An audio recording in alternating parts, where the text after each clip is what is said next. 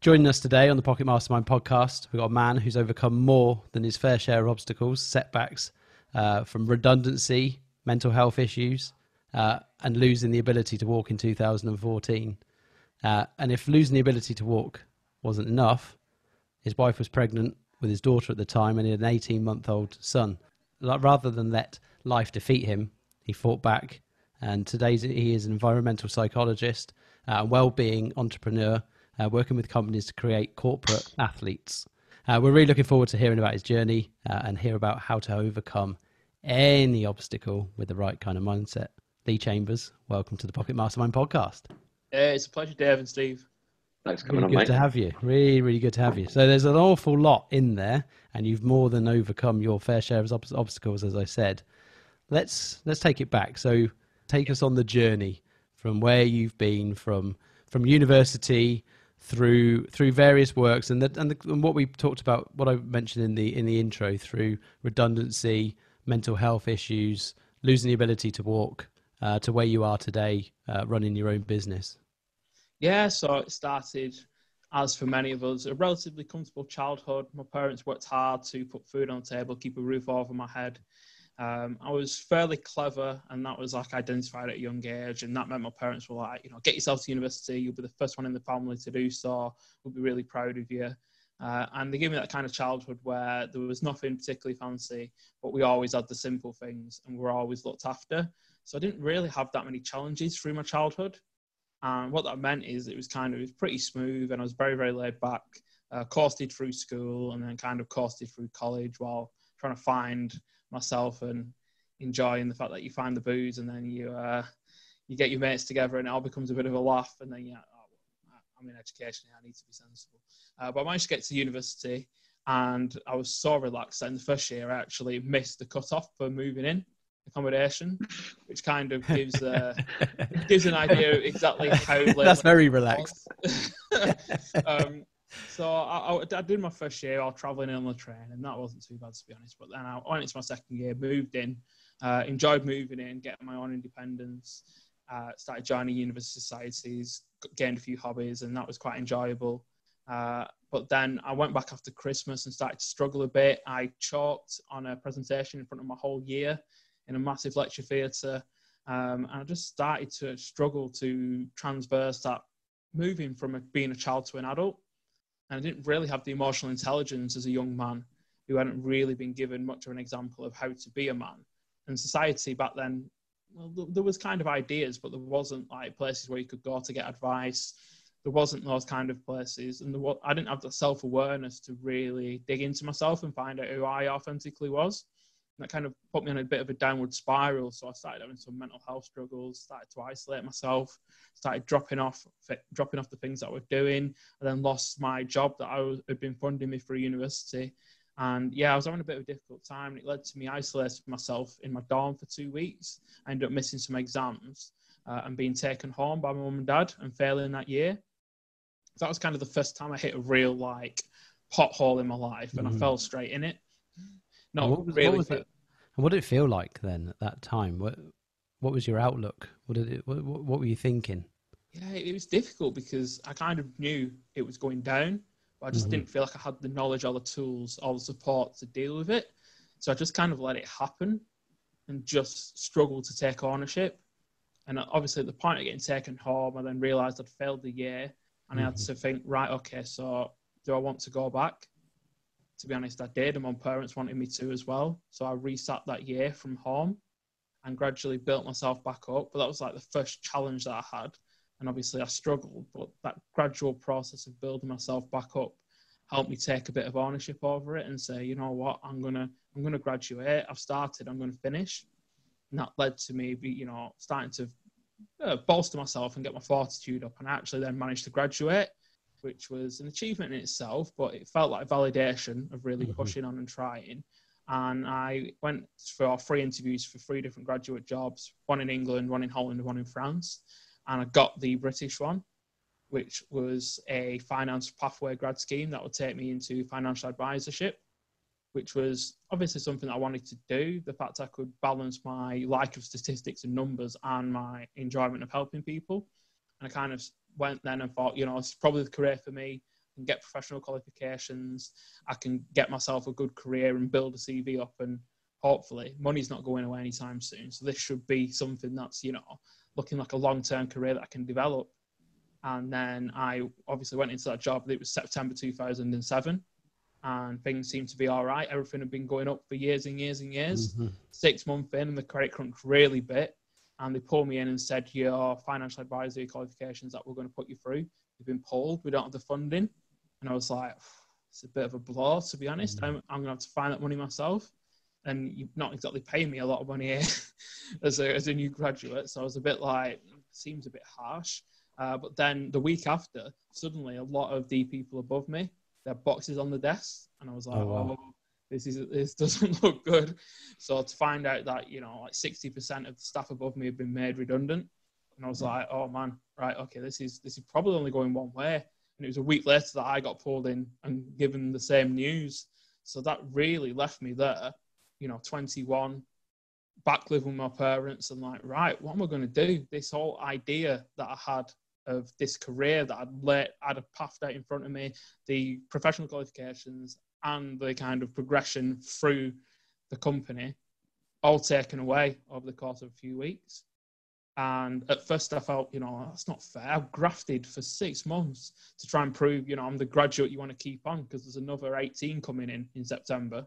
So it's like it's a, it's quite cutthroat out there, and I'd, I'd tried hard, and suddenly it's like, oh, sorry, external circumstances say no, so we say no to you. And uh, like I said, I was quite angry, but then that kind of started to switch towards thinking, oh, right, so I went through mental health challenges. I started to, take ownership of them, and I got through and graduated. So this opportunity, I'm not going to see it as a threat. I'm not going to be disappointed. I'm going to say, right, it's fair enough.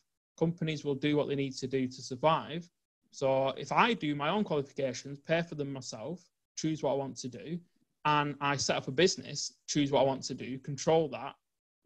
Destiny's in my own hands. I've taken ownership of both my professional qualifications and my career, and that'll allow me to guide my life and direct it. So again, I kind of thought if I if I grasp it by the neck, choose my direction, do it myself, then I only have myself to blame if it doesn't go the way that I want it to. And do you do you remember what, what really feeling at that time because it's I guess you, you look back with it in hindsight and you can you can now articulate it but at the time do you remember fee, do you remember how long it took you to really start to think actually I'm going to attack this and and take ownership like you just said? Yeah I think it, it, the first week I was pretty mad. In the first week I was like what am I going to do? Because it swung between the frustration of having it taken away and the, the desperation of mm-hmm. right, what am I going to do? Because I've not fought this far. I'd not, I didn't think this was going to happen, and I'd not really planned for it to happen. So as you were swinging from frustration to desperation, somewhere in there came a bit of inspiration. and in that second week, I was like, right, okay, yeah, this is kind of like this is part of the journey. Like again, I've been through one challenge. This is just the second pothole. I'm gonna go into at least another ten in my life but it's how I climb back out of the pothole to carry on the journey. I'm not just going to fall into it and just give up. Mm-hmm. So it was in that second week where I started to think, right, okay, so I'm in a good position. I'm still living with my parents in the back bedroom where I kind of uh, thinking I've not got many overheads, so I can go and get another job. So I went and applied for a job at the local council where my dad worked, and that helpful connection got me in there in efficiency management which is a much easier job than working out in the corporates, mm-hmm. as it naturally is in the UK and probably in most other places. Mm-hmm. But that gave me the capacity to look to set up my own business. So I tried a few different ideas. They didn't work, but I stumbled upon realizing actually I can work in the wholesale video game market online, move games around, and make money while doing it. And it takes you know a few hours before work, a few hours after work, and a bit of time on my dinner and gradually, over the course of a year, I built that up to six figures of revenue while working the job. And it was hmm. like, okay, so this is now giving me the finance and the flexibility to start learning and doing my professional development. So I was like, what do I actually want to do? started to think to myself, well, I want to look after myself and I want to understand my body better. I'm really interested in physiology. So I signed up for a human performance nutrition qualification, took six months, did that. Then thought, right, what next? Went and did strength and conditioning training. So up to level four again, another six months through. And then I was like, right, so what can I do with this? So I started doing my football coaching badges, did level one, did level two. And I was like, okay, so this is great. This is I can I can learn new things. I've got the flexibility to do it and the finance to pay for all this. Had you had stopped? Had you stopped working at the council at this point? Were you just running the other business? No, because I stayed at the council for three years. Wow! So I worked them alongside. so you were doing qualifications and two jobs basically concurrently. Yeah. And in the big scheme of things, at this point in my life, I managed to buy my first house after mm-hmm. 18 months of running the business, just because it was bringing so much residual income in, which was great. Um, but I was, you know, I was, I was young, I was single for this first section of it. I just had the time, and it mm-hmm. didn't feel like when you're investing time in your own business, it doesn't really feel like work. Mm-hmm. The job wasn't taking that much out of me, so it just, I just had the time to do it, and I really put my head down and kind of got on with it and started building things. And it feels fulfilling when you're building something that you're doing yourself. Uh, but after three years at the council, I took redundancy, just knowing that I really didn't need the wage and I wasn't being challenged. Uh, and I went working in a company which helped people who were unemployed find the direction they wanted to move in, help them build the confidence up, and build a portfolio of interview skills that they could then go and deliver and interview uh, coherently mm-hmm. and really get across their strengths. So again, I did that for six months, and that was really fulfilling because I was helping people who didn't really know what they wanted to do they wanted to go back to work, but they didn't know what they wanted to do. They were they were usually low on confidence and had faced challenges in the past, and it was like helping them look at the challenges and thinking, well, actually, it's part of your journey, and that's giving you a clear idea what you wanted to do. How can you stand in front of these people and say, I'm the person for the job, I can do this, and really helping them and getting those people into work. It felt really good. And so, on that, there's there's probably going to be a lot of people potentially a lot of people facing exactly that scenario in the coming months, right? There's, yeah. we we know that, that this is the kind of the calm before the storm in the in the current situation, and and it's likely there will be people facing that. What can you say to to people in that situation? Because I think you know it's not uncommon. A lot of people get made redundant and then have no idea what they want to do next. Where's a good starting point for them? Yeah, I think the real, the biggest thing that I kind of looked at is to to really grasp an idea of what you want to do and having that space and time to reflect and actually think and look back on your experiences, your life so far, the hobbies that you've got, the friends that you've made. What is the thing that ties all these things together? Because so often there's an underlying thread throughout mm. your life, from your childhood through your past. And quite often we just go along with the waves of the tide and just follow what happens. We fall into jobs, we fall into relationships, and we don't always really grasp it and take ownership and accountability and choose the path that we want. So sometimes redundancy, while it can be devastating, it can be upsetting, and it can change people's lives, sometimes it, it's like it's literally falling into that massive pothole. But then peeking your head out and getting a perspective on what direction do I want to go? Have I been going in the wrong direction? Do is the job I've been doing actually fulfilling? Is it something that I want to do? Because again, while we're in a world full of challenge at the minute, it's a world full of opportunities for people to really start looking and thinking, okay, so what's the difference do I want to make? What does the world need? Can I can I do something that fits my strengths, fits my passions, and makes me money? And if you can, then that's great or you can try and find a way to monetize and actually look and think, okay, so these are the things that I enjoy. These are the skills that I've got. This is the kind of place that I would want to work. Because more importantly, now it's not necessarily about the technical skills that you've got, but the type of company you want to work for.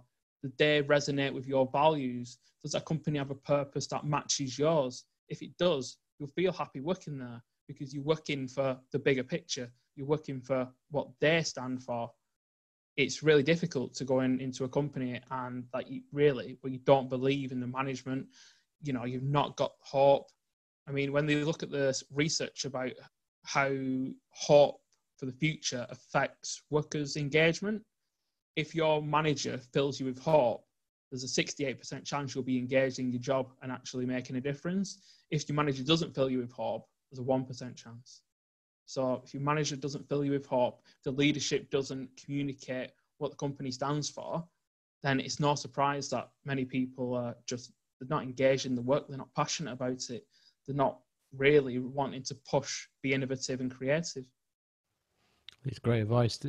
Just take that little bit of time just to really give it some thought. I think it's it's very easy and understandable to have a knee jerk reaction to quickly, you know, shit, I need to get another job. But um, it is important. It's it is, it is a great opportunity to really think about what you want from life. So then, talk, talk to us. Where did you go from that point, from from that role? Yeah, so from that role, I took six months there and enjoyed it. But the opportunity came about to use my qualifications. So I managed to sign up to an elite sports performance agency, and they would put you on placements with work. So I got placed out in a number of football clubs and a rugby club mm-hmm. over the course of six months, which really opened my eyes to what it's like in the world of elite sport, the amount of money that's spent for the marginal performance gains, how the on the cutting edge of things, everything is experimented with to on a macro and a micro level, and that really opened my eyes to what elite performance is and how much is invested in that, and got to rub shoulders with interesting people. At the same time, however, it started to make me think if this money and effort was spent on normal people, what a difference it would make to the health outcomes, the positivity, and the happiness of a lot of people rather than making one person run a little bit faster or one person, you know, be a little bit better on a Saturday afternoon. So it kind of, in many ways, it opened my eyes, it changed my worldview, but it did give me a certain edge in understanding how to take performance and distill it and really empower people to push those boundaries that we all set ourselves because our potential is unknowable. But we like to think that it's capped and that you know we we can't possibly do any more. We've pushed it all we can. There's always a bit more to give. Uh, and it was at that point uh, then i went through my own challenge which really pushed my own boundaries uh, as I went from completely mobile, fully independent, working, running the business, to losing the ability to walk and being stuck in a hospital bed in less than a week. And how did that happen? I mean, it was it was it started on a Friday. Uh, my wrist locked in place, so it's it's just swell up and mm-hmm. locked, and I was like, okay, maybe I've just spent a bit too much time typing this week and I was going to rest it over the weekend and hope it gets better.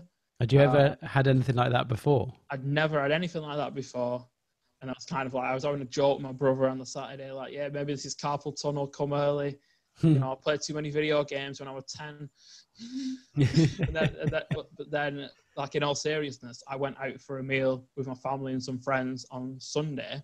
And when I tried to get out of the car when we were back at our house, my knee had locked in place. Oh, wow and I was like, oh, okay, this isn't great. I'm like, right, I need to go to the doctors on Monday. So Monday comes and I hop hop along to the doctors.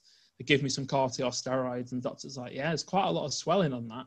Um, these will make it go down. If, if you have any more problems, give me a call and we'll you know we'll, we'll help you out. Um, so I started taking these, thinking, you know, you, you, I'm 20, I'm 29, I'm male. I'm like, yeah, I'm I'm fairly bulletproof. I'll be fine. This will this will go away. I'll be right only for Tuesday my shoulder to suddenly start rising towards my ear. Really? And lock in place. so then I'm one arm down, one leg down, and I'm like, oh man, this is uh this isn't great. But I'm still thinking like, oh, this medication will sort me out by, by next Friday. Everything will have gone away. I'll be absolutely fine. Wake up on Wednesday morning, my other knee starts to lock. My mother-in-law comes round and takes one look at me and says, A and E, stop being silly that's it. Pulls, put, like literally pulls me out of the house and takes me off to A and E. So I'm there sat in A and E, like, oh, this is this isn't where I want to be right now. I've got business to run, um, and then I get taken through. Consultant looks at me for about two minutes and then just like shakes his head and says, "Right, straight through to the back." Get like pulled through the hospital up onto a ward, and I'm like, "Oh man, okay, so this isn't." Uh, this isn't great. But I started to, I was in a lot of pain by this point. So I was, I was in a hospital bed. Both knees locked, shoulder locked, wrist locked, odd morphine and tramadol, and not really knowing what what the future is going to bring. No. And it's like, wow, okay, so this is probably going to be quite challenging because I, I don't know what's going to happen. And obviously, you start to be like, why me? Like, I was fit, I'm healthy, and I can't like show myself, I can't eat properly. Like, it seems a bit unfair. So what was what was the diagnosis? Um, so what actually happened is my immune system was attacking the connective tissue in my joints. Right. So it was effectively treating them as if it was some kind of infection. hmm And some parts of the tissue, so in both my knees, my shoulder, my wrist, it just fully on attacked them. So I had like quarter of a pint of fluid on each of my knees. They, were, Wow. like size, they were like size four footballs. Uh, they actually drained that off with a, with a massive syringe in front of me, like, Oh, and this like uh, strange milky fluid. It was like, oh man, horrible. not pleasant. I don't want I don't want anyone to ever have to, you know, have needles stuck in their knees. It's really not nice. no. Um, Any idea, so any idea what what brought that on? um, so no, I mean, it, they did an awful lot of testing in my mum in hospital. They thought that I might have had an infection that had got lodged in my joints, and then my body's kept going round, kept going round, and then one cell spotted it and gone for it. Mhm. thought it was that, which is called reactive arthritis. But if it is that, then you have that initial flare up and then you recover. What happened is my immune system, it just kept attacking it and attacking it.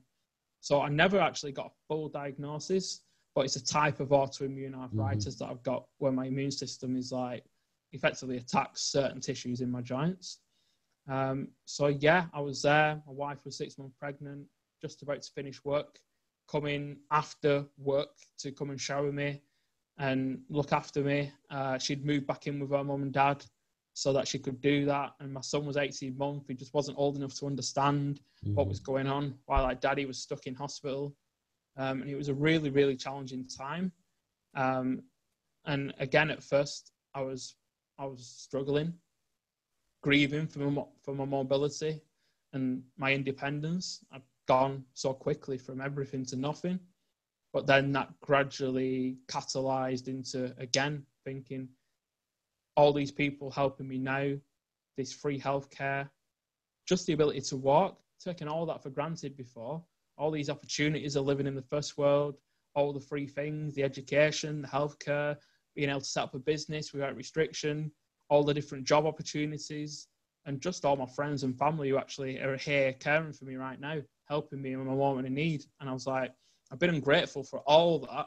I've just been so busy working and building businesses and focusing on myself that I've completely lost view of the bigger picture. So that started to make me feel grateful and made it, made me start to feel right. So I took ownership of my mental health issues. I took ownership of my redundancy. I'm going to take ownership of this disease and attack it as much as it's attacking me. And I'm going to get back on my feet. And not long after I'd been discharged, my daughter was born. And I was dragging myself to physio, to rehab, to hydrotherapy, to get back walking properly again. And I was like, those mornings where I was in a lot of pain, I was stiff, I didn't want to do my physio exercises. I said to myself, by the time she's walking, I'm going to be walking as well. I'm going to be running around the garden with my kids. I'm not having it any other way. And that power of why, that real burning desire to make that happen, pushed me on when it was hard. And that kind of proactive mindset of saying, you know, I'm gonna gonna be there. I'm, if I don't if I don't believe I can, then I won't. I'm not gonna sit here and all my medication's gonna fix me. And I'm gonna take, you know, accountability and that personal responsibility to say my health outcomes are my responsibility. The illness is an external thing that I can't control. I'm gonna have it for the rest of my life. So I may as well make the best of what I've got, get the best health outcomes, and live on my terms. And so, how long was that period from? How long were you in hospital first of all, and then what did what was it like when you first came out? What was what was what was life like for you at that point? Um, so I was in hospital for a month. When I finally got discharged, I was. It's very difficult to describe what it was like, but my friend said I was what my walking. I was a little like a frog. I think one one of them said I looked like a frog, and another one said it looked like I'd crap myself. So you know, good old lad banter. It give you some how much I was struggling, but I couldn't I couldn't walk properly. So I had to adapt so many different things that I did. Like I was struggling driving, even though I had an automatic. And there was just so many things that I had to, you know, acclimatize to hmm. And adapt to. Like when I was changing my daughter's nappy, I'd have to put her on the sofa. Couldn't get onto the floor to do it because I couldn't get mm-hmm. back up again. And it's just little things like that that I remember that just, and that initial period, that first six months, it was really difficult. After six months of, you know, physio, uh, hydrotherapy, really helped get me back on my feet. I had some issues then with I wasn't walking properly. My gait was compromised, and that led to some of my lower lumbar vertebrae starting to compact together, hmm. which was incredibly painful, and put me back in physio to make sure that I was walking as good as I could, and actually alleviating that.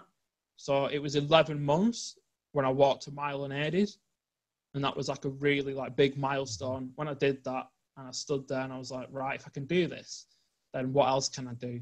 You know, my potential is there. I, am back on my feet. I've made it. And then like a few weeks later, my daughter was walking, so it was like you've made your, you've met, you've done it even before you said you were going to do it. And and look, like the power of why is massive. When you've got a reason to do it, you'll get up and do it. And that kind of proactive mindset about thinking, right, I need to be resilient because it's going to be challenging. But if I go and try to do it, if I really take it, take the reins, then you know the possibility is always there. Are you always going to make it? No. But will you make it if you don't try? Never. That's great. And how do you handle the? There must have been ups and downs throughout that whole year, right? You think, oh, I'm making some progress, and then you get up the next day and maybe you feel worse than you did before. And how do you how do you keep coming back from that, reminding yourself to keep going? Because I think that's one of the hardest bits, isn't it? You can make the decision, right, let's go. But when you keep getting slapped in the face over the course of 12 months or so, then that's how that, that's the difficult bit, bit, isn't it, to keep going?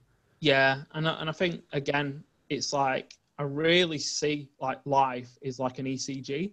So it's continually up and down, up and down, up and down, up and down. And if you look at your life in a big picture, well, that's kind of what it's like. You have good times, you have bad times the seasons come, seasons go, and you're always going to have a summer and a winter. And I kind of because I see life like that on a, on a on a micro level, that's how my recovery was. It was up and down, up and down, and I kind of because I kind of have that mindset and that acceptance that life's not a straight line up. It's constantly full of lumps and bumps. It zigzags. Sometimes it goes off the scale completely, but you're generally going to get yourself back to some level and back to uh, some better. And, and, some of the stuff from the elite athletes, the, the compounding effect of very small changes, just made me think that if I compounded these small changes and actually did what I needed to do, then sometimes the measurement is by how you feel, but the measurement of how you feel isn't always the greatest measurement. Because I tend to say that if you just do what you feel, you'll never really get to where you want to be. But if you decide you're getting somewhere and have that identity, then take the actions based on where you want to go, your feelings will come afterwards. So for so many people, it's like, I don't feel like doing that. So you don't take the action and you don't become the person you want to be. Well, what if you, I thought if you flip that and decide who you want to be, take the actions you need to be to become it, you'll then feel good about it. You won't be worried about not feeling like you don't want to do it. So I kind of, I, when, I, when I got my head around that, it was like, okay, so this week has felt awful. But you know what? It's just the, on the dip. And I'm going to come back even stronger, bounce higher on the next one. So I just need to keep going. And it's kind of understanding that it's not always how you feel because it's easy to be quite blind to the progress that you're making when you're in that challenge. And how did you how did you break down the journey for the recovery? You know, the the road that lay ahead for you, going from not being able to walk and and your movement really restricted to knowing right i'm gonna I, am going to gonna walk by the time my daughter's walking but how do you break how do you break that down because it's like looking standing at the bottom of a mountain and staring at the peak and thinking how the hell am i going to get there how do you yeah. psychologically approach that kind of challenge Yeah, so I, I suppose what I kind of did is I saw me back on my feet walking again. It's like a massive statue of me walking. And then when I was there initially, I stood there with my legs like crabbed with a massive sledgehammer and smashed that statue into 365 pieces. Those tiny little fragments that I can do a little bit every day to get better. And some days I could possibly do three. On the worst days, I won't even be able to pick up one fragment and do it. I kind of said to myself, I've got 365 days of recovery until she walks. If I can, that that massive goal of being on my feet looks like this towering statue, this like you said, this towering peak. That at the moment I'm at the bottom. I'm nowhere near. But I said, you know what? Treat it like 365 base camps. Treat it like 365 pieces of this statue. And in those little bite-sized chunks, you can take a few. Some days when it's really bad, you'll not do any, but you'll still feel like you're making progress if you look at it like that. If you kind of take it in an actionable way and understand that there are going to be times when you don't get anywhere, you don't feel like you're getting anywhere, but understanding that because we're so physiologically and psychologically complex, sometimes you're making a lot of progress, you just don't see it. Mm-hmm. And it's and just accepting yourself, that. Did you set yourself um, like mini targets along the way? Like, are going to be able to do X by a certain amount of time? Yeah. So, I mean, it, the big thing is when you're doing physio, not only do you get the tangible understanding that you're, so take the flexion on my knees so the physios would measure that by an angle to see how far I could bend my knee out in a straight direction. And I was always like, next time I go back, I know if I do my exercises, I'll get another degree, mm-hmm. another degree. And if I can get enough degree by degree by degree, I won't end up with full flexion deformity where I can't fully bend my knee. And it was things like literally at first it's like steps taken, and then it's like how many times I can squat in the hydrotherapy pool with all the weight taken off because of the water. And there's lots of things that can be measured that are tangible. And that kind of understanding the process through recovery you start to make your own plans you start to see the difference. And you know that you start to become quite when you're in pain every day it starts to become quite acute to what's hurting more what's hurting less what's stiff what's not and when you really listen to your body and pay that attention you start to get messages that are telling you it, it's getting better, it's going, it's gradual, but it's there. And if you kind of add that to the numbers and the things that you can measure, plus the feelings that you can't measure, and you start to feel that, yeah, I am making that bit of progress. Yeah, I can stretch that bit further. Yeah, you know, we're, we're looking at three, four more steps before I've had it, but that's massive. That's a meter. That's another five squats in that pool or another length of the pool walked. And suddenly it does start to add up. And because you get that progress, it just qualifies the hard work that you're putting in. It qualifies the times when you don't want to, and it feels hard. And again, I suppose it's like if you take that from elite athletes, they're pushing it just that bit more all the time to get that bit better. And we don't really get taught that in life.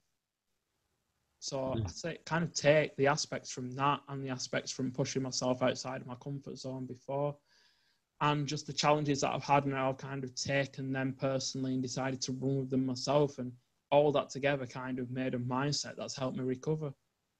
And where are you at? To, where are you at today with your with your health?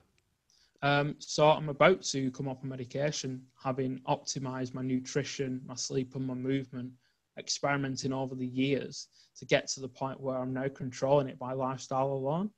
And that's a massive thing for me because my medication was dampening my immune system, mm-hmm. so it mm-hmm. didn't attack me. And that's obviously from a long term perspective. Uh, the medication is cytotoxic, so it kills certain cells. So it's really not particularly pleasant medication to take, and it's not good for your overall long term health. So that's really important for me. And my mobility wise, I can walk for miles, um, probably probably five six miles before I'm, I'm done, which is great because that just mm. allows me the ability to walk around. Uh, I play disability football and coach as well, so that kind of allows me to get my competitive side out a bit, but also help people who are going through similar challenges and really make a bit of a difference in my community. Um, and I recently started boxing, So the principle behind that was I still have a bit of a disconnect between my arms and my legs. Mm-hmm. So I'll be walking along, walking along, and suddenly my arms will be out of sync with my legs, which makes you feel funny. You start to lose your balance. Mm-hmm. So I was speaking to my consultant, and she was like, "Well, exercises where you implement like movement with both your arms and your legs in a coordinated fashion." So she was like, "How about dancing?" I'm like, "No." Um, and then she was like, "Was that never a thing before?" and then I was like, "Oh, I, I, I can dance, but I can't dance." yeah. So I'm quite I'm quite loose. I can pull a few shapes after a few drinks, but or at least you think you can. Yeah, but but there's there's no footwork going on. I'm not. I'm definitely not going to end up on Strictly at any point. Let's just say that. um, and then I was then she was like, okay, maybe maybe not dancing. I bet boxing. I was like, boxing? Yeah, I quite like boxing. So I go down to the local boxing gym uh, and just kind of working my footwork and my arms together, and that's made a difference already. Meaning that I very rarely have that kind of out of out of synchronization. Uh, so yeah, I mean physically, I've I still have to make adaptations, and there's still things that I can't do, but I'm happily accepting of that because my quality of life is is amazing. And one of my friends said recently, like, you're like the fittest one of us, mm. and you've got all these problems. so yeah, I still go to the gym and do as much as I can lower body wise and plenty upper body just in case I have problems again. I've got a strong enough upper body to utilize in any way that I need to. And what did you do diet wise? I'm really in. I'm I'm fascinated by the whole because you are what you eat and the whole and all of that stuff. And I'm. Oh yeah. I think it gets so overlooked, but for to be able to control a condition like that through lifestyle is a great message. Really, it's quite powerful. I think so. Yeah. I'd be interested to know what you've done. Yeah, well, if you can imagine, I've got a bunch of journals from a period of my life where I literally dissected my diet into individual foods. So I would eat something, see how I felt initially, then half an hour, then two hours later. I was taking things in and out for two years, mm. isolating. And what you end up with if you do that and you're really strict and record it all is a list of foods which energize you, a list of foods which you can tolerate, and a list of foods which drain you. And by doing that, I've I'm identified exactly what works for me. Now, because we're all bio individual and we've got our own epigenetic expression, our own enzyme makeup, our own gut microbiome, what works for one person is probably awful for another person because mm-hmm. we're all so different. And really, it's about experimenting like a scientist with a lab coat on to find what works for you, what makes you feel energized, what makes you feel drained. Just, just try to cut out all the foods that make you feel drained. And again, some people can tolerate stuff so much more than others. Mm. And we're starting to get into that world now where people are, are able to identify intolerances. Obviously, 10 years ago, no one no one had gluten intolerance, no one mm. had lactose intolerance, no one, you know, they didn't sell these things. And all of a sudden there's a massive free from range. It's as we become more sensitive to what works for us and what doesn't. Well, why don't you just take that experiment a step further and find out exactly what works for you? And yeah, with my clients, I'm like, I don't expect you to take this process of two years of taking stuff in and out and recording it because that's quite that's on the extreme end. But for me, it was something. It was a personal quest to get off medication and to get the best health outcomes I could. Whereas for my clients, for example, for them, it's just trying to get them into a place where they take small nutritional changes by becoming more aware of how what they eat affects them. It helps them make better choices, which then compounds over time to you know help them to lose weight, to change the body composition, and just to change your attitude with food a little bit to see how what you eat actually affects your performance, it affects how you feel, it affects your mental health, and it just affects how you approach life. And we're so interconnected, body and mind wise. And um, with 90% of our serotonin receptors being in our gut, well, that as a neurotransmitter, that really has a massive impact on your mood. What you eat affects your mood, and then your mood affects so many other things. So it's like it's really compounding and it's just helping people understand that take it as a nutritional experiment. You're one big experiment yourself. Do that with your sleep, do that with your eating, do that with your movement. Find what exactly what works for you and start to look at how you can build your habits to change it a little bit and have a mindset that understands that little changes turn into big changes. And you can go from being someone who's not switched on to any of these things to suddenly performing 100% better just by adapting and thinking in that way. And what were the what were the, the big changes that worked for you? Were there any were there any uh, particular food types that or food sources that really you found made a big difference for you personally? Yeah, so if you take some some things, uh, peppers, for mm. example, made me actually feel like my joints were swelling up. Oh, really? But you'd never you'd never realize that if you didn't take them in and out. Because obviously, you quite often eat peppers as part of a bigger meal. Mm-hmm. Never really eat peppers on their own. And I have some issues around onions and it's it's like you don't really realize these things until you go really deep in mm-hmm. and obviously like i've got some resistance against certain things like i get energized off dark chocolate but milk chocolate is like the opposite mm-hmm. and it's like then you start to think well what what's in there that's causing it so you're starting to look and dissect the ingredients and realize that yeah it's quite often the sugar so i, I do limit the amount of sugar that i eat because I know that there's a. If I eat too little, I don't feel great. If I eat too much, I feel awful. So again, it's kind of finding that middle ground. Certain things that you tolerate well in moderation, because in so many ways, moderation is great, but no one ever knows what moderation means. yeah, you, have days, sure. you, have to find your own moderation. Uh, I can't drink much alcohol. That really doesn't help. Um, so I remain sensible with that and have the occasional drink every now and again. Um, but yeah, it's kind of looking at the bigger picture. Um, I'm okay. On, I'm okay on bread up to a certain amount, and it's just utilizing that to understand yourself. Mm-hmm. And sometimes it's only a few things that really set you off, but if you eat them all the time, you won't feel great. It's true. So you touched a little bit about working with your clients talk to us about how you've taken all of these learnings and all of the experiences you've had now to to to start your own business and working with companies to as you as you put it to create corporate athletes um, i think that's really interesting so to hear about yeah. that really. so we kind of it takes two separate dynamics so we take leadership and management teams and help them understand how having a culture that looks across a whole stakeholder range and having a purpose driven company with conscious leadership then helps staff to engage and helps them to take more responsibility for their health because so, uh, uh, it's very easy for me to go in and do health awareness workshops with employees. But if they don't feel like the leadership team cares like their company is a place where their health is valued and they're much less likely to go home and operate those behaviors um, so we do the kind of cultural awareness and the work with the leadership to really embed well-being into business processes. Mm-hmm. Because well-being shouldn't be something that's common sticks onto the side of a business as a plugin. It should be inbuilt from within. So there should actually be a culture of care to the staff. They want to develop the staff. They want to help the staff become and reach their own potential and know that staff have the answers and all the employees actually have what they need inside of them. It's a it's really the purpose of business to help them access that and get it out so they can perform at high level in the business.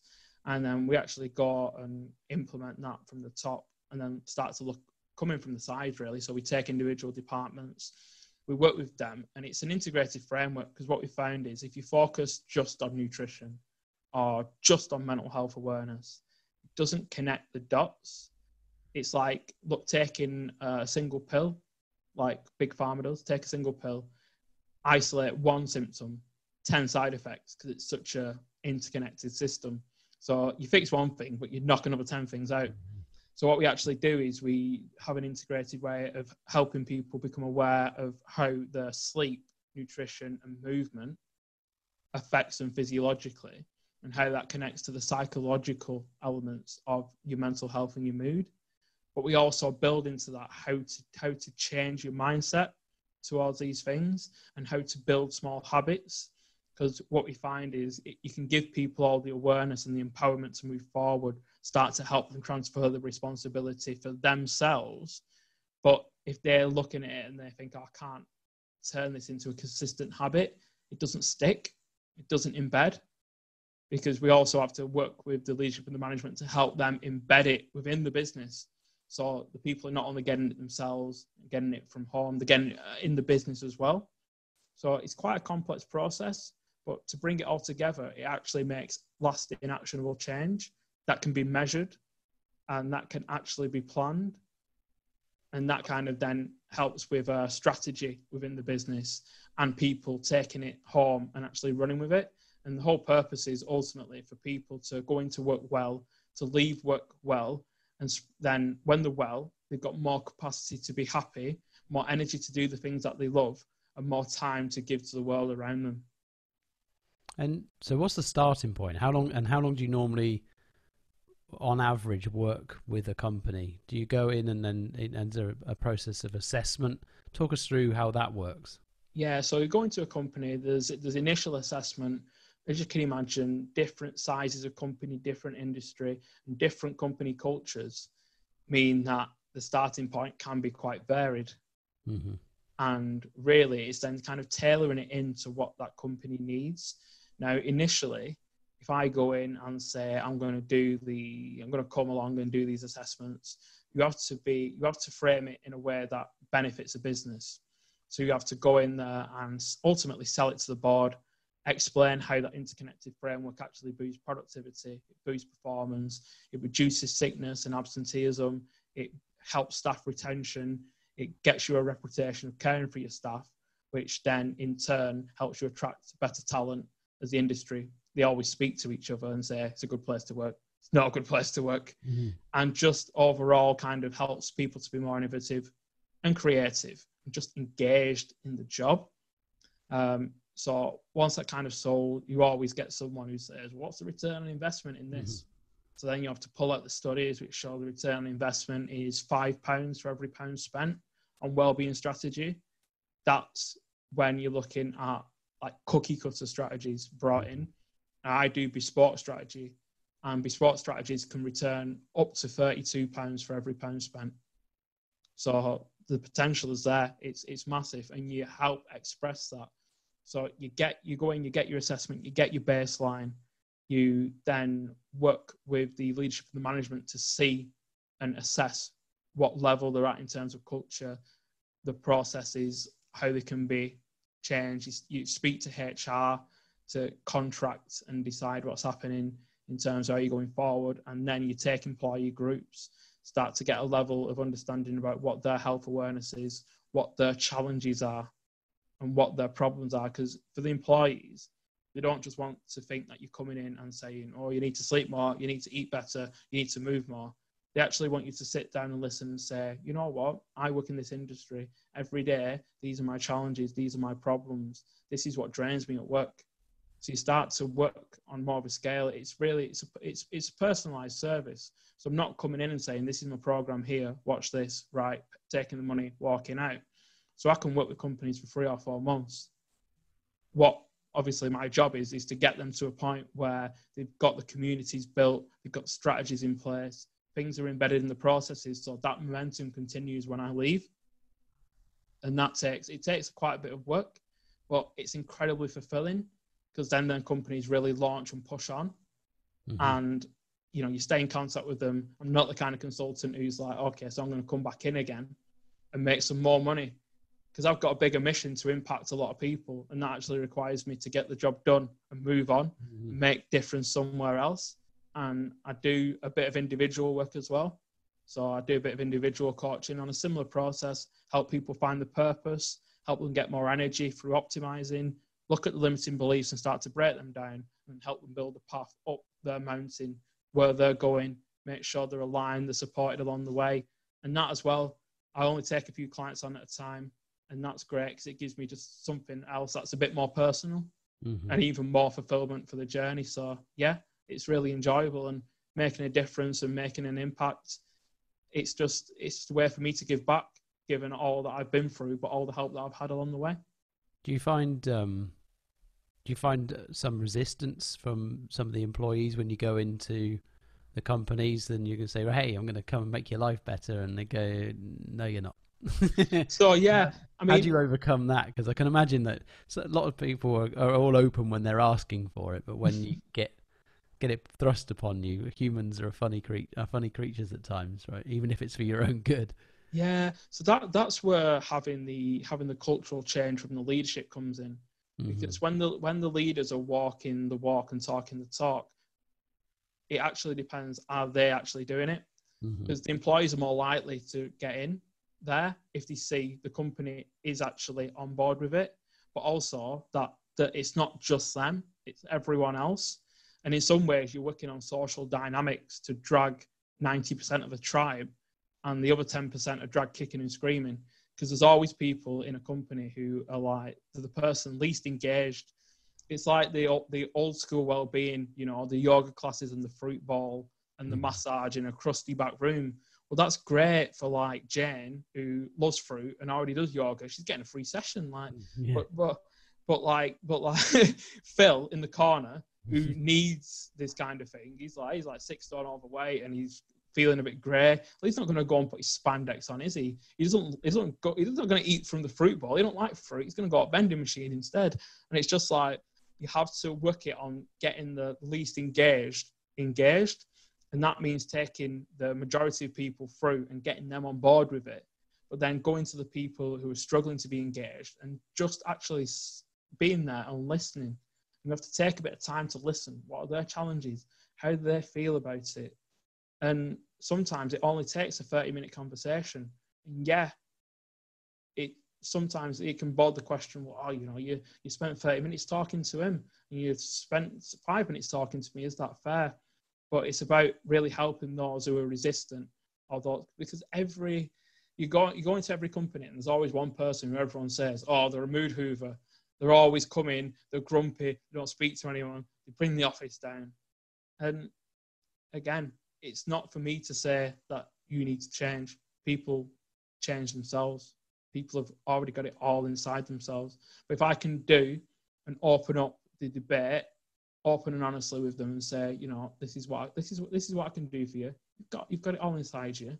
You can do it. If you don't want to engage, that's fair enough, but expect your employees to start taking a step up and they'll start performing higher. You don't want to be the anomaly. You don't want to be the one who's falling behind. And this is kind of what I do. You have to say that in a pleasant way without hurting people's feelings and without putting people on the spot, but say that I'm here to make a difference to the company, to make them care more about you. I'm not here to tell you what to do. Very good. How do you how do you how do you help somebody really change that mindset? If you if you are let's say you are you might be a bit defeatist or negative and I think how how do you was how do you plant that seed initially? Any advice for somebody who maybe consciously feels, oh, I can never seem to get myself in the right frame of mind. Any advice for those people? Yeah, so I think if they've been listening to this, they'll listen to my journey. So I quite often use my journey to frame the fact that you can go through real suffering and get real growth. So kind of build on that basis where you build rapport with people over the fact that no, I'm not perfect. No, I've had my own challenges and at no point am I going to be able to say I get it spot on every time because I'm not. And that open and vulnerability opens people up a bit. Then you can, it works in kind of two ways from there. You help them understand that it only takes the smallest changes to make a big difference over time. And helping people understand that if you're building those habits and it's only tiny little things, maybe it's parking a little bit further away, maybe it's using the steps instead of the lift that bakes in a bit of movement. Maybe it's just changing one meal every day, changing what you have for breakfast, missing one brew out. And it's looking at it's looking at it in terms of it's not massive change that's needed to help you move forward. It's little changes in lots of different things. They compound together really quickly. So you kind of help people understand that. Some people are really visual, so I can use video to show them the compounding factor. Some people are really, you know, audio based, and it's looking at people's learning styles, how people take on information, and tailoring it slightly. Some people are more touchy feely, and they want to they want you to use language that helps them imagine they're there. and walk them through so they can visualize themselves changing. And then sometimes you actually got to be quite, you know, quite stark and say, this is the reality if you undersleep. Look, show them the actual health outcomes of people, what actually happens. And that kind of swing between, you know, I'm vulnerable with you. It only takes a little bit to change. But if you don't change, this is what this is what might happen. And it gradually kind of shocks people out of the patterns that they're in mm-hmm. into being open to kind of work on a bit of a new pattern. And again, what's funny is you would think that it takes a few people in the office to stop change by being that mood hoover, being by being that victim. It actually happens in the opposite if you take the correct approach. A few people take it on really passionately, and then they start to build a community within the business. That keeps the topic there, it keeps it fresh. They start to build strategies. If you take the traditional route of let's train a mental health first aider or a well-being champion, that's usually one person who's already got a full-time job. And then suddenly got 12 people at the desk saying, ah, I'm, I'm depressed, I'm not happy, I'm stressed. What can I do? And that's not making lasting change. It needs to come from within the company and people actually build a little community where they're like, right, we're going to set these things up so people can do them. And that's about breeding change internally. The leadership start thinking like that and it spreads. And then really it's my job to help build them onboarding processes so new people coming in know how it works. They pull change from within too. And it's that kind of if you're looking at a whole model, if you're making change from the top, change from the sides, and change coming in from the bottom, you highly like to get something sticking and get some momentum. Amazing. Well, the time has absolutely flown by. Uh, Lee, mm. it's been incredibly fascinating. So, where can people find you if they want to, if they want to change themselves, change change their organisation? Where can people get hold of you? So you can find me at leechambers.org or at essentialise.co.uk and at essentialise on Twitter. Brilliant. And we'll uh, make sure we've got all of all the links to everywhere people can find you uh, when we when we put this out. Super. Brilliant. Lee, it's been amazing. Great to meet you and really interesting to hear your story. Uh, and I hope a lot of people get a lot out of that. Yeah, me too. It's been a privilege, guys. Lovely. Cheers, Lee. Cheers, Lee. Thank you.